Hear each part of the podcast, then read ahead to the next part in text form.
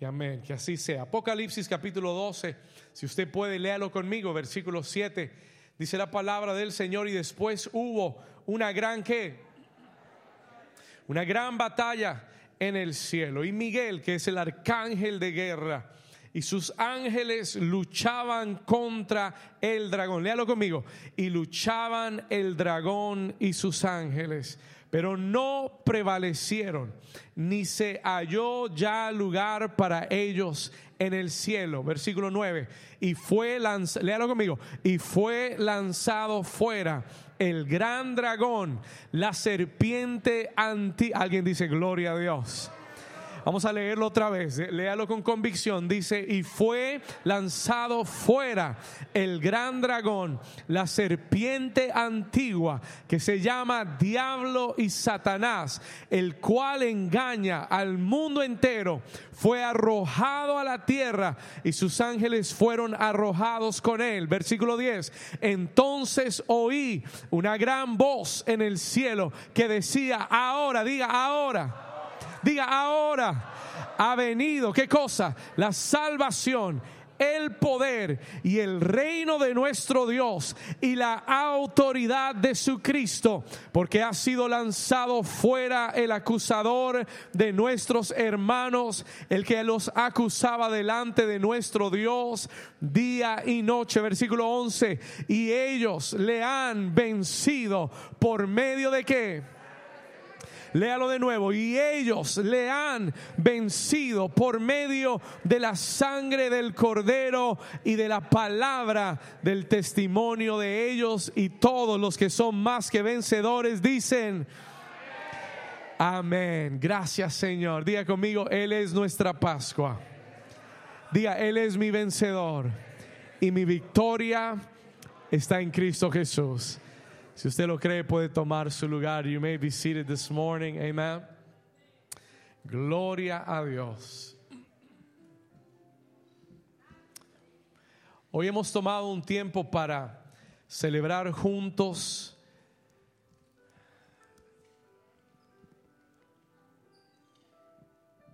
lo que fue la entrada triunfal de Cristo a Jerusalén esa entrada triunfal no fue solamente un acontecimiento porque sí, era una profecía, it was a prophecy.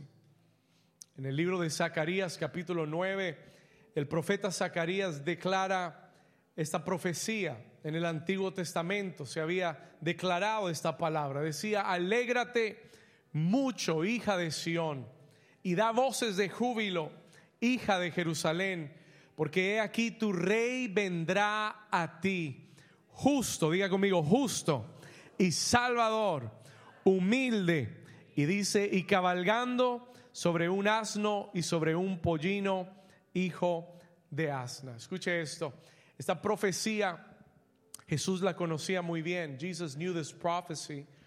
Y cuando él está por entrar por última vez a Jerusalén, él le ordena a sus discípulos a desatar un, asno y el, y el pollino y que se lo trajeran a él.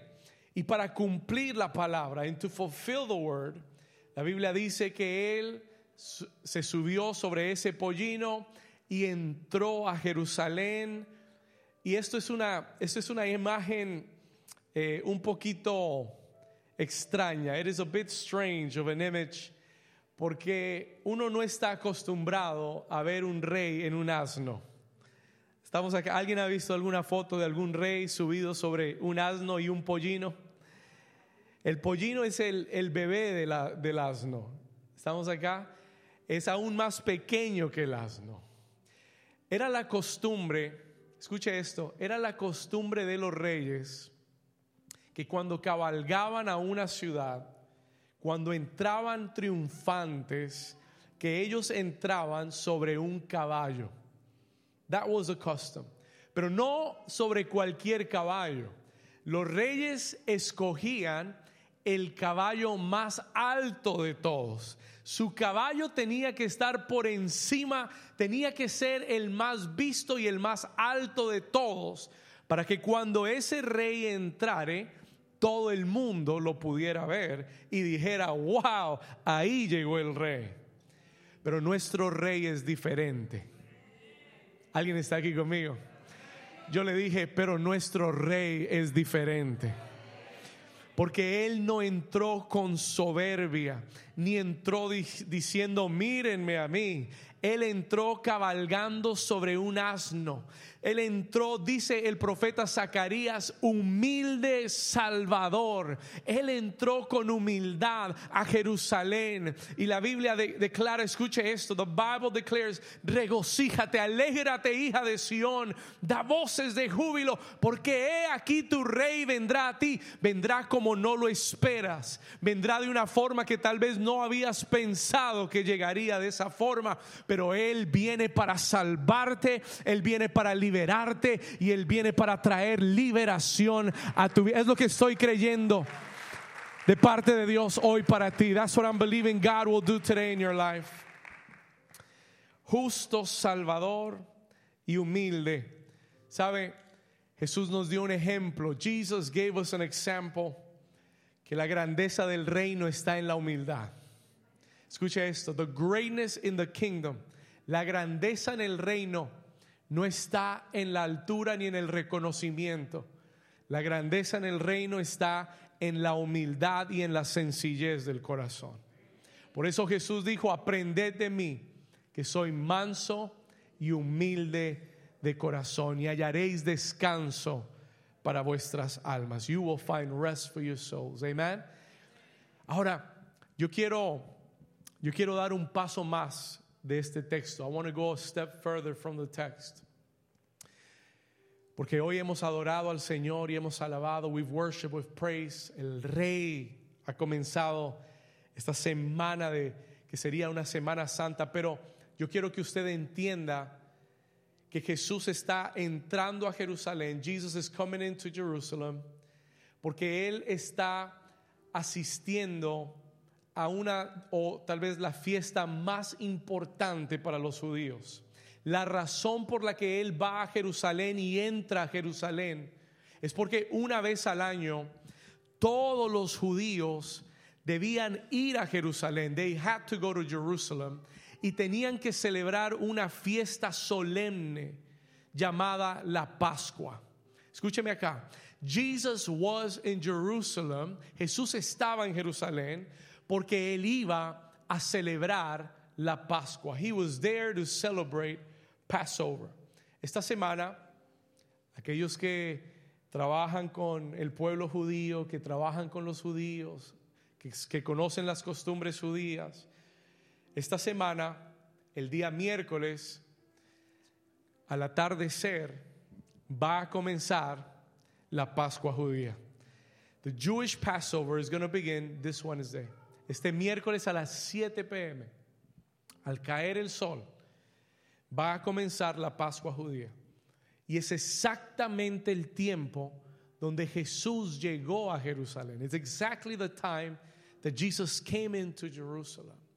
Y Jesús llegó a celebrar la Pascua. Ahora, usted se pregunta, y tal vez usted ha oído hablar de la Pascua, pero usted no entiende o no sabe lo que es la Pascua. Maybe you don't understand what Passover means.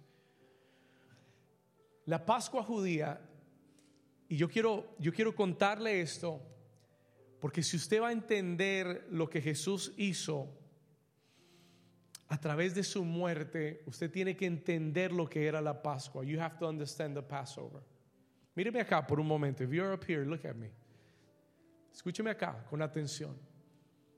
La Pascua judía era la celebración del pueblo judío de su liberación de la esclavitud de 400 años de esclavitud en Egipto. Ponme atención. En los tiempos bíblicos, en el libro de Éxodo, la Biblia narra la historia de cómo Israel había pasado 400 años con duras labores, construyendo, haciendo ladrillos. They were making bricks. Si usted va a Egipto y usted ve esas pirámides hermosas que, uno dice, wow, espectaculares, muchas fueron construidas por el pueblo judío en sus días de esclavitud, in their days of slavery.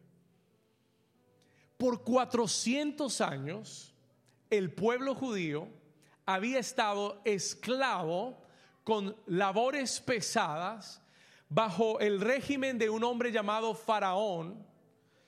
Escuche esto, sin derechos, sin poder tener una voz ni un voto, esclavos viviendo sometidos a una tiranía.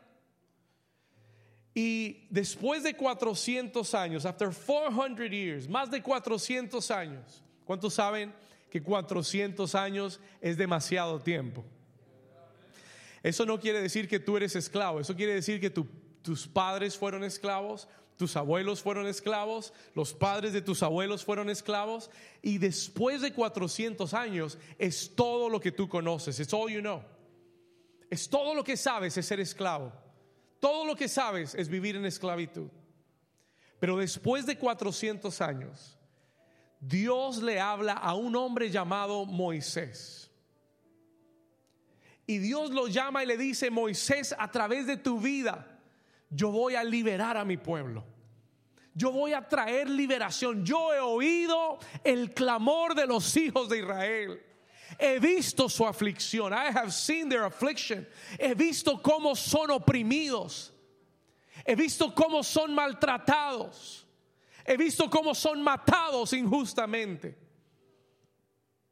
Y su clamor ha llegado a mi presencia. Y te estoy levantando para que tú vayas a traer liberación. Y la Biblia dice que fue todo un proceso para Moisés, pero Moisés en obediencia fue respaldado por el Señor. ¿Cuántos han oído hablar de las diez plagas que vinieron sobre Egipto? Diez plagas, diez juicios de Dios. La Biblia dice en el Salmo 105 que fueron diez juicios sobre los dioses de Egipto.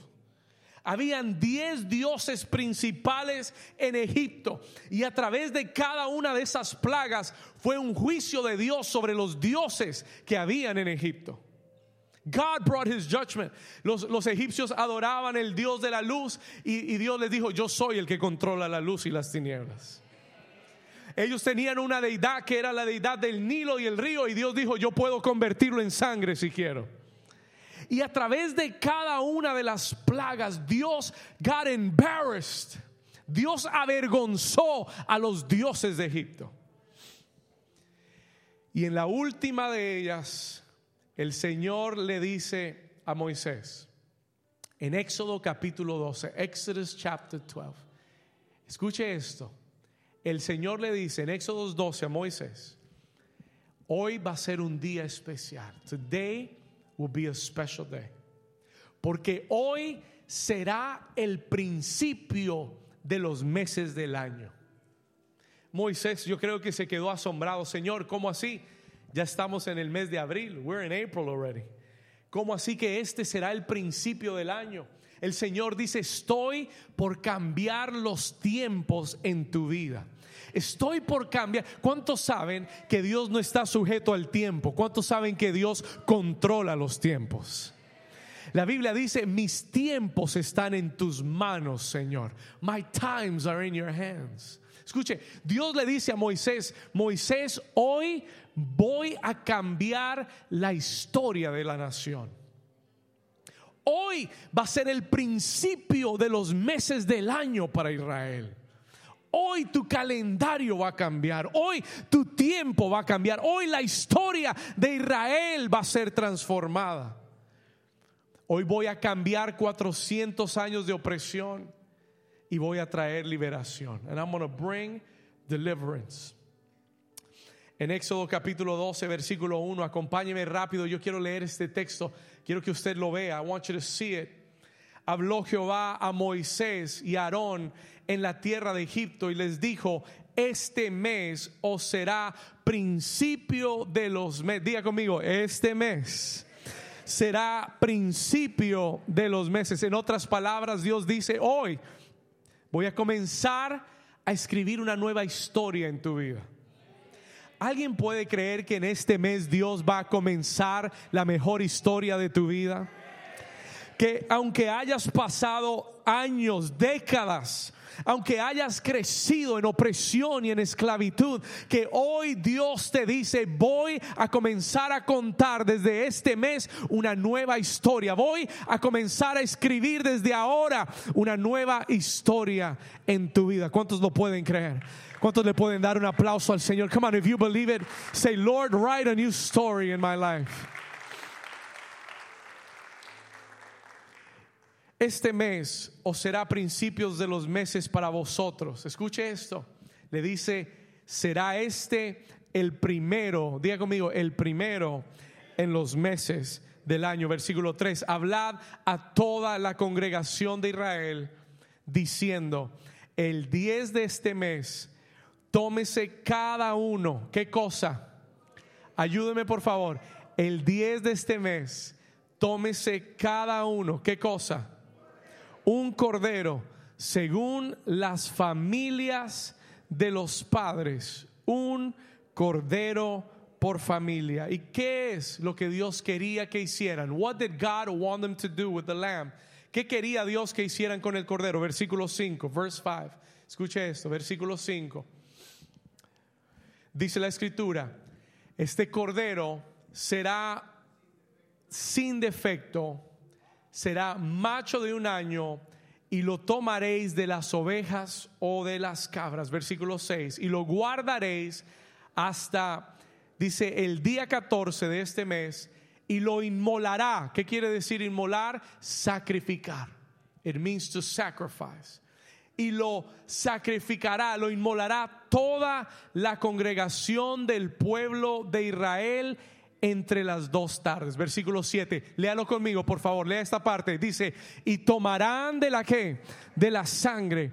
Y la pondrán en los dos postes y en el dintel de las casas en que lo han de comer. Ahora, mire lo que dice el versículo 13, verse 13.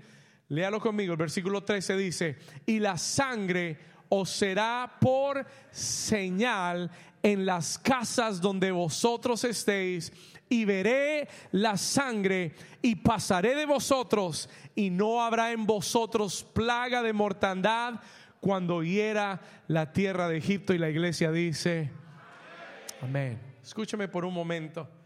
Dios les anuncia un tiempo nuevo que vendrá. Pero Dios les dice lo que va a traer. Listen to me carefully. What will bring lo que va a abrir paso a este tiempo nuevo es que van a tomar ese cordero, you're going to take that lamb, y va a ser sacrificado. Y cuando sea sacrificado, van a tomar la sangre de aquel cordero y la van a rociar sobre los dos postes y sobre el dintel de su puerta. Y aquella noche dice, yo voy a pasar, yo voy a enviar mi ángel sobre Egipto. Y la sangre va a ser como una señal en tus puertas. Y donde vea esa sangre, yo voy a pasar de lejos. I'm gonna pass over.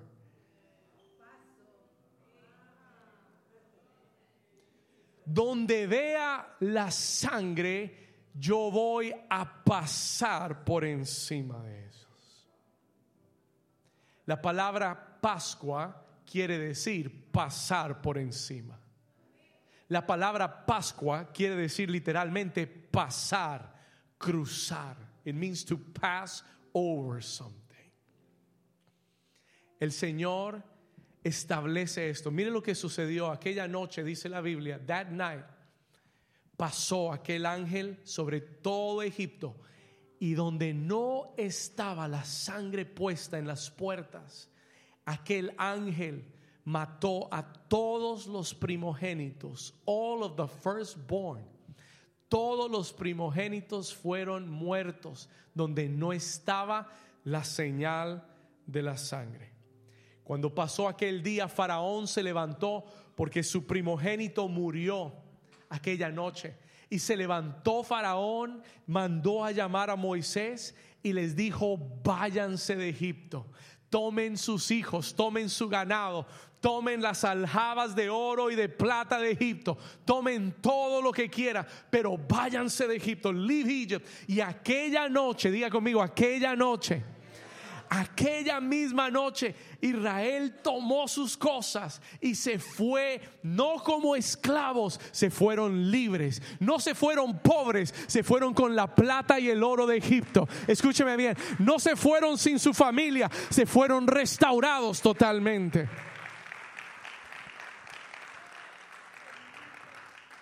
Y el Señor le dijo a Israel, perpetuamente, perpetuamente recordarán este día. You will remember this day perpetually.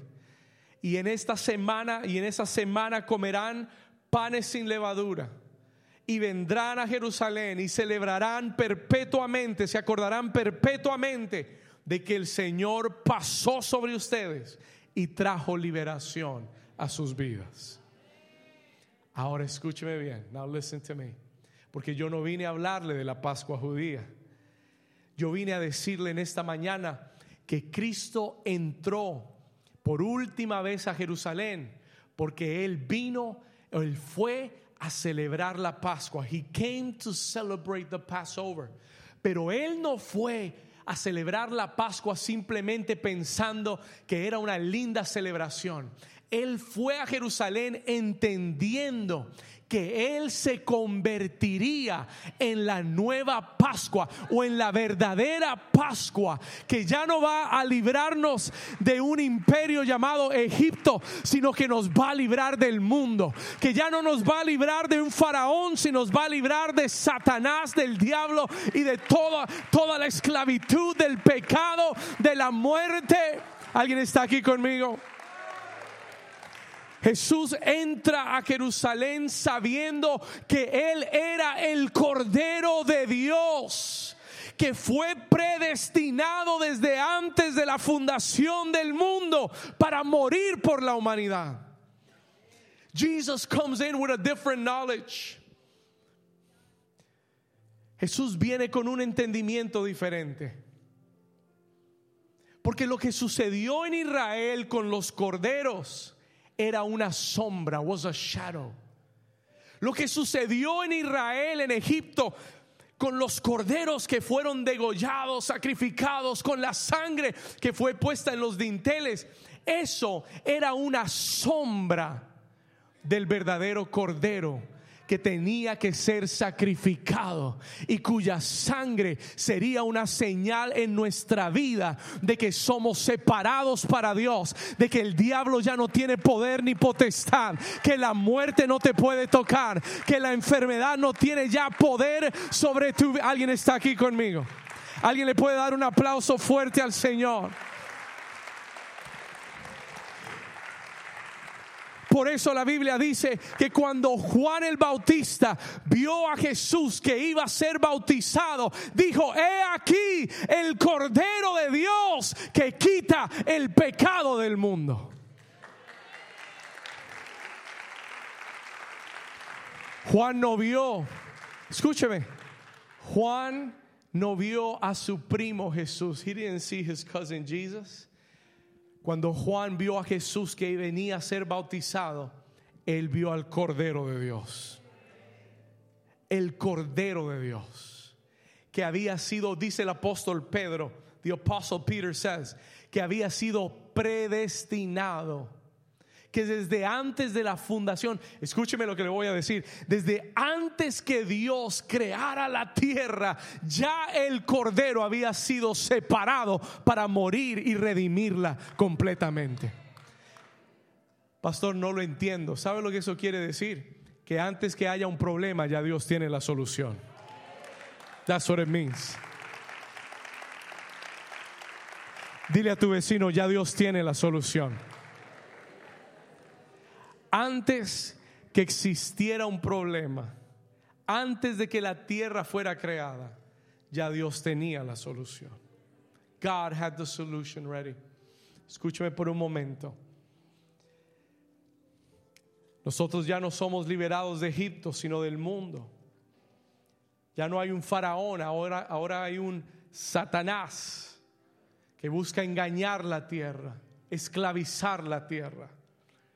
Hoy en día usted prende las noticias, usted ve la gente alrededor del mundo viviendo en angustia, en ansiedad, viviendo en depresión. Hace unos días atrás estaba viendo videos del tiempo de COVID y me parecía tan increíble volver a mirar esas escenas, calles totalmente vacías, hospitales llenos de gente, pánico. Hoy en día, escúcheme por un momento, listen to me carefully, ponme atención. Hoy en día estamos viviendo las consecuencias. Estamos viendo, we are seeing the after effects. Hoy vemos jóvenes que están buscando, su, mire, la tasa, el índice de suicidio en la juventud ha crecido abismalmente. Me han contado casos de que han llegado a la iglesia jóvenes que han tratado de suicidarse. Hay un hay una ansiedad en la tierra, hay un pánico en la tierra, más que en cualquier otro tiempo. Mire, tenemos más acceso a todo, pero estamos más vacíos que nunca.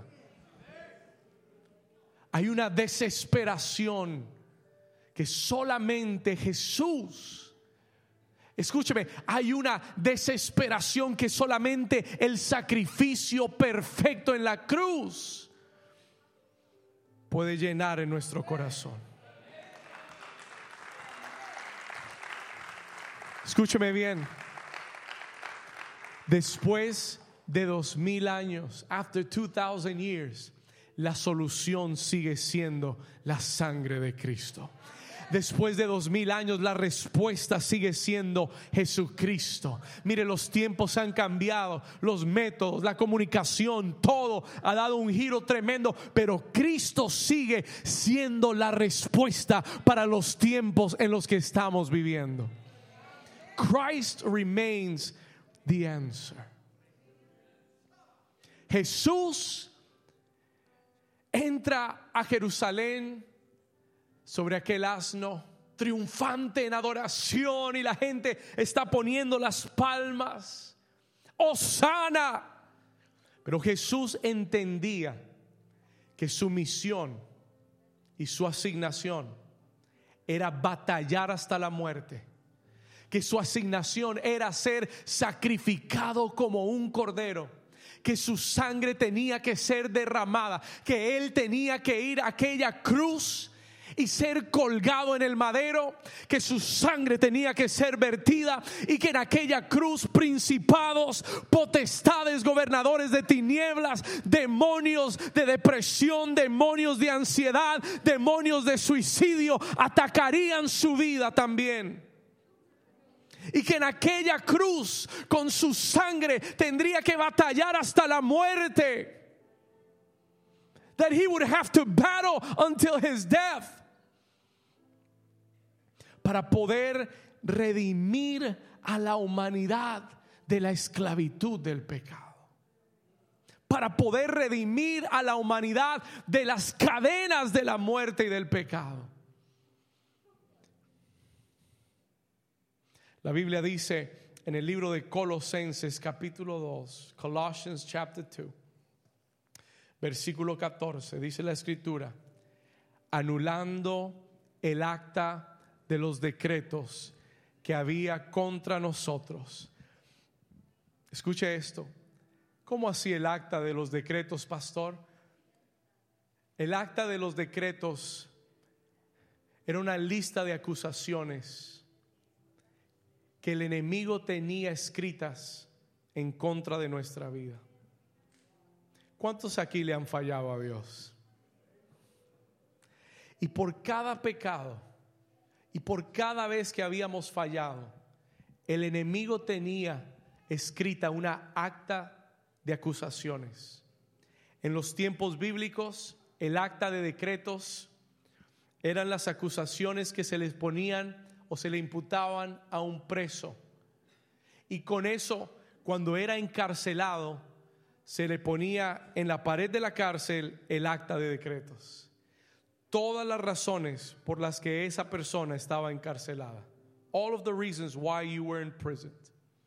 Cuando alguien pasaba por una celda, veía cuál era el acta de los decretos, cuáles eran sus delitos, cuáles eran sus pecados. El apóstol Pablo dice que Cristo, anulando el acta de los decretos que había, léalo conmigo, anulando el acta de los decretos que había contra nosotros, que nos era contraria, quitándola de en medio y clavándola en donde, en la cruz, y léalo fuerte, y despojando a los principados, léalo fuerte, y a las potestades, los exhibió públicamente, triunfando sobre ellos en la cruz del Calvario.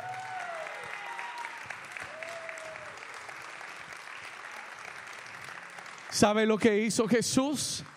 Él tomó esa acta de decretos que había escrita en contra de tu vida y la sacó de tu vida y la clavó a la cruz del Calvario y con su sangre la limpió completamente para que el enemigo ya no tuviera nada de qué acusar tu vida. Y en aquella misma cruz Jesús luchó contra principados y potestades, contra gobernadores de tinieblas y los venció, triunfando sobre ellos, exhibiéndolos públicamente en la cruz del Calvario.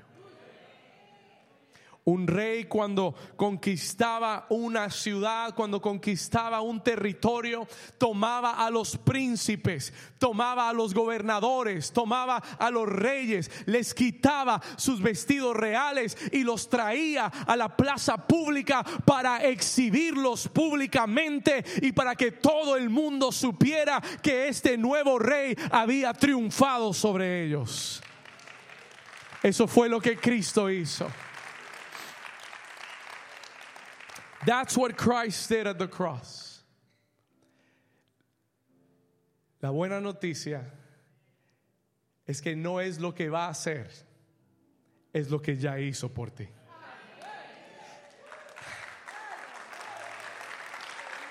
He's not going to do it. He's already done it. Y aquí voy a entrar en la última parte de este mensaje. I'm going to come into the last part of this message. ¿Cuántos están recibiendo esta palabra? Por eso te dije que tu victoria no no es que tu victoria viene, ya tu victoria fue ganada. Ya tu liberación fue ganada. Ya tu sanidad fue ganada. Ya tu sanidad fue comprada en la cruz. Ya tu salvación fue ganada en la cruz. Escucha esto. No es que tu victoria viene un día. tenemos que dejar de caminar como personas que están esperando una victoria, that are waiting for a victory. Nosotros no esperamos una victoria, nosotros tenemos que aprender a caminar en la victoria que ya Cristo ganó por nosotros. Por eso, por eso yo no, no, no, no, no concibo cuando alguien me dice, estoy batallando, pastor. Entiendo, I understand. I understand what you mean. You're battling. Pero Dios quiere que dejes de batallar tanto y confíes más en lo que Él ya hizo por ti. Dios quiere que dejes de luchar tanto y creas que ya Él venció al enemigo. Y creas con todo tu corazón que ya tú eres más, dice la escritura, somos más que vencedores por medio de aquel que nos amó y murió por nosotros en la cruz. ¿Sabe quién es más que vencedor? Escúcheme. Do you know who is an overcomer? ¿Sabe, ¿Sabe por qué dice no? ¿Sabe por qué no dice que somos vencedores? It doesn't say we are victorious in Christ. We're more than overcomers. Somos más. ¿Por qué, pastor? Escúcheme esto. Porque el vencedor es el que va a la batalla y gana más que vencedor es el que no tiene que ir a la batalla y gana.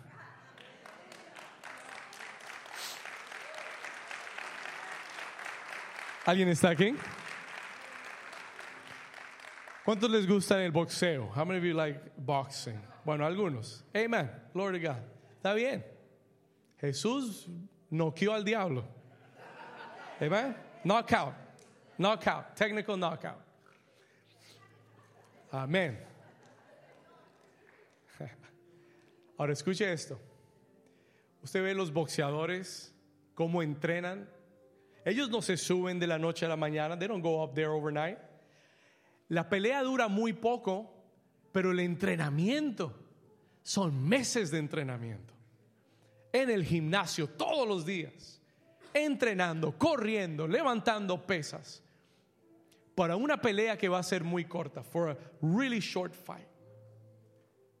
Cuando ese boxeador se sube al ring, mira a su, a su contrincante, hay intimidación, se hablan, se miran. ¿Sí ha visto cuando se paran uno al frente del otro? They look at each other. Like, I'm gonna get you. Tratar de ganar la pelea antes, ¿verdad? You try to win the fight before. Ahora escuche esto.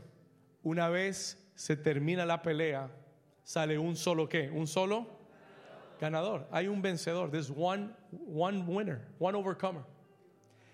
Y este hombre termina la pelea con su cinto, su cinturón, his belt, con eh, el sabor de la victoria, con un jugoso cheque en la mano de millones de dólares.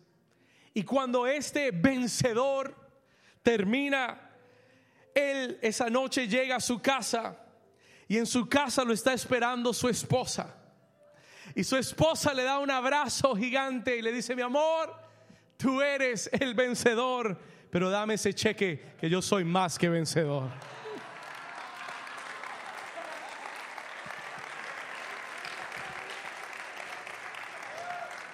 Esa es la iglesia. That is the church. Escúcheme. Tú y yo no fuimos a la cruz. We didn't go to the cross. Tú y yo no tuvimos que matarnos con Satanás peleando, pero Cristo llegó con el cheque y te dice en este día, yo ya gané la victoria por ti. I won the victory for you. Take the check, is yours. El cheque es para la iglesia. Alguien dice amén. Mira al vecino y dile, yo soy más que vencedor. Eso es lo que significa ser más que vencedor. No peleaste y te llevaste el cheque. No entrenaste y te llevaste el cheque. Tú disfrutas de la victoria. You enjoy the victory that Jesus won on the cross. Hoy en día sufrimos tanto, batallamos tanto, cuando lo único que tenemos que hacer es simplemente recibir lo que Él hizo, la victoria que Él ya ganó. La escritura dice, the Bible says, escuche esto, la sangre os será por señal. The blood will be a sign. ¿Sabe cuál es la señal de nuestra victoria? La sangre de Jesucristo. The blood of Jesus. Esa es la señal de nuestra victoria. Yo quiero, yo quiero darte cinco verdades rápidas. No tengo tiempo para enseñarlas y predicarlas, pero quiero dejarte estas cinco verdades. I want you to write these five truths down. Señales del poder de la sangre de Cristo en nuestra vida. Número uno, number one. Dice la escritura en Efesios capítulo 1, versículo 7, en quien tenemos redención por su sangre. ¿Por su qué? El perdón de pecados según las riquezas de su gracia. A través de la sangre, number one, write this down, escriba esto. Por la sangre derramada en la cruz, somos perdonados y limpiados de nuestro pecado. La escritura dice que la paga del pecado es muerte. Jesús pagó con su muerte para que tú tengas vida. Nuestros pecados son borrados a través de la sangre del cordero. Ese es una de las victorias más grandes, si no la victoria más grande que podemos tener en nuestra vida.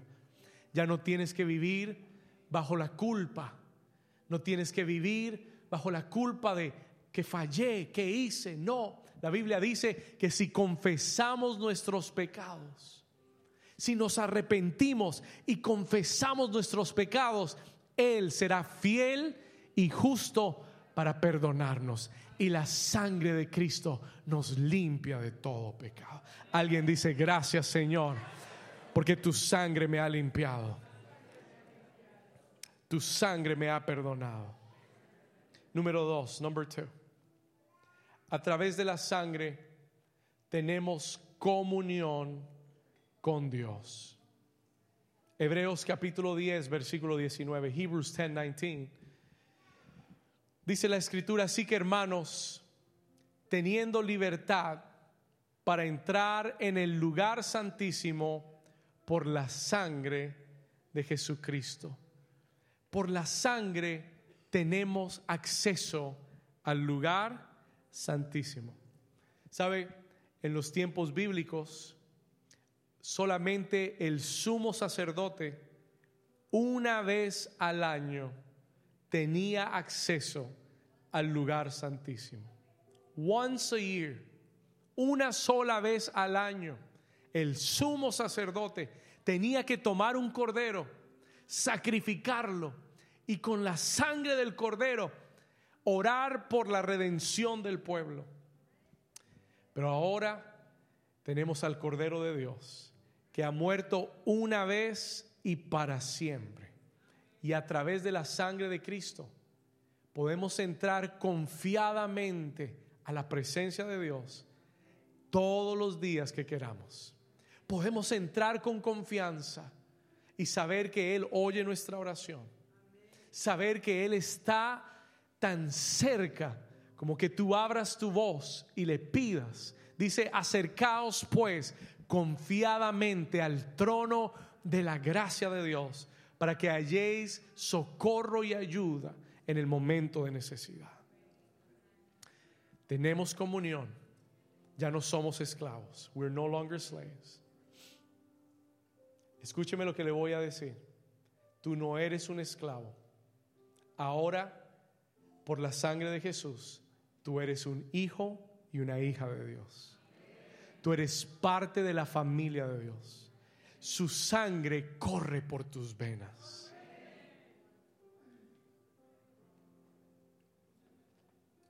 Puede declarar esto conmigo. Diga, Señor Jesús. Dile, dile una vez más, dile, Señor Jesús. Gracias por derramar tu sangre porque a través de tu sangre yo tengo entrada, acceso al trono de la gracia.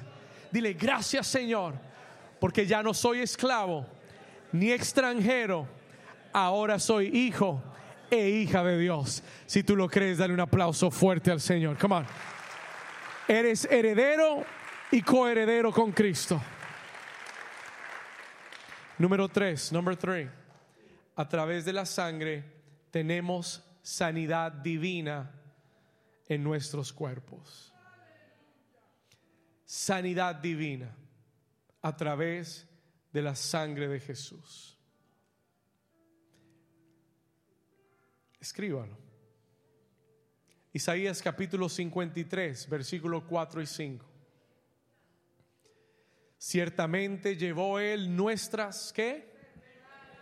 Dígalo con confianza. Ciertamente llevó él nuestras y sufrió nuestros dolores. Y nosotros le tuvimos por azotado, por herido de Dios y abatido. Mas él herido fue por, nuestros, por nuestras rebeliones, molido por nuestros pecados.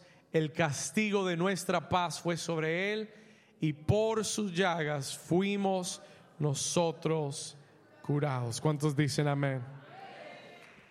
No existe medicina más poderosa que la sangre de Jesucristo. No existe medicina más poderosa que la sangre de Jesucristo. Una gota de la sangre de Jesús puede destruir toda la enfermedad en tu vida. toda diabetes, todo dolor en tus huesos, toda artritis, toda parálisis, toda úlcera, todo quiste, toda enfermedad del corazón, toda esterilidad, aún problemas mentales, esquizofrenia, demencia, Parkinson's, en el nombre de Jesús, una gota de la sangre de Cristo es suficiente para traer sanidad a tu vida. Número cuatro, number four. En la sangre de Cristo tenemos protección para nuestra vida. There is protection through the blood of Jesus. Vamos a ponerlo aquí arriba, protección. Quiero que todo el mundo lo vea y lo escriba. Tenemos protección en la sangre de Jesús, in the blood of the Lamb. En Éxodo capítulo 12, versículo 13 lo leímos al comenzar. Dice la escritura, Éxodo 12, 13, y la sangre os será por señal en las casas donde vosotros estéis, y veré la sangre y pasaré de vosotros, y no habrá en vosotros plaga de mortandad cuando hiera la tierra de Egipto. La sangre es protección para tu vida. No hay demonio que pueda penetrar el poder de la sangre. No hay muerte que pueda penetrar el poder de la sangre. No hay principado ni potestad que pueda estar de pie enfrente al poder de la sangre de Jesús. ¿Cuántos de ustedes lo pueden creer? Yo lo creo con todo mi corazón. I believe it with all of my heart. Escuche, trae protección a tu vida. Por eso tú tienes que declarar el poder de la sangre cada día. Tú tienes que confesar el poder de la sangre sobre tu vida. Antes de que tus hijos salgan de casa, declara el poder de la sangre sobre ellos. Es el seguro de vida más seguro que hay en la tierra. El poder de la sangre. Tú no puedes ir con tus hijos a donde quiera que ellos van. Hoy en día ningún lugar es seguro. En estos días en Nashville, una iglesia, perdón, una escuela cristiana, vimos una masacre más.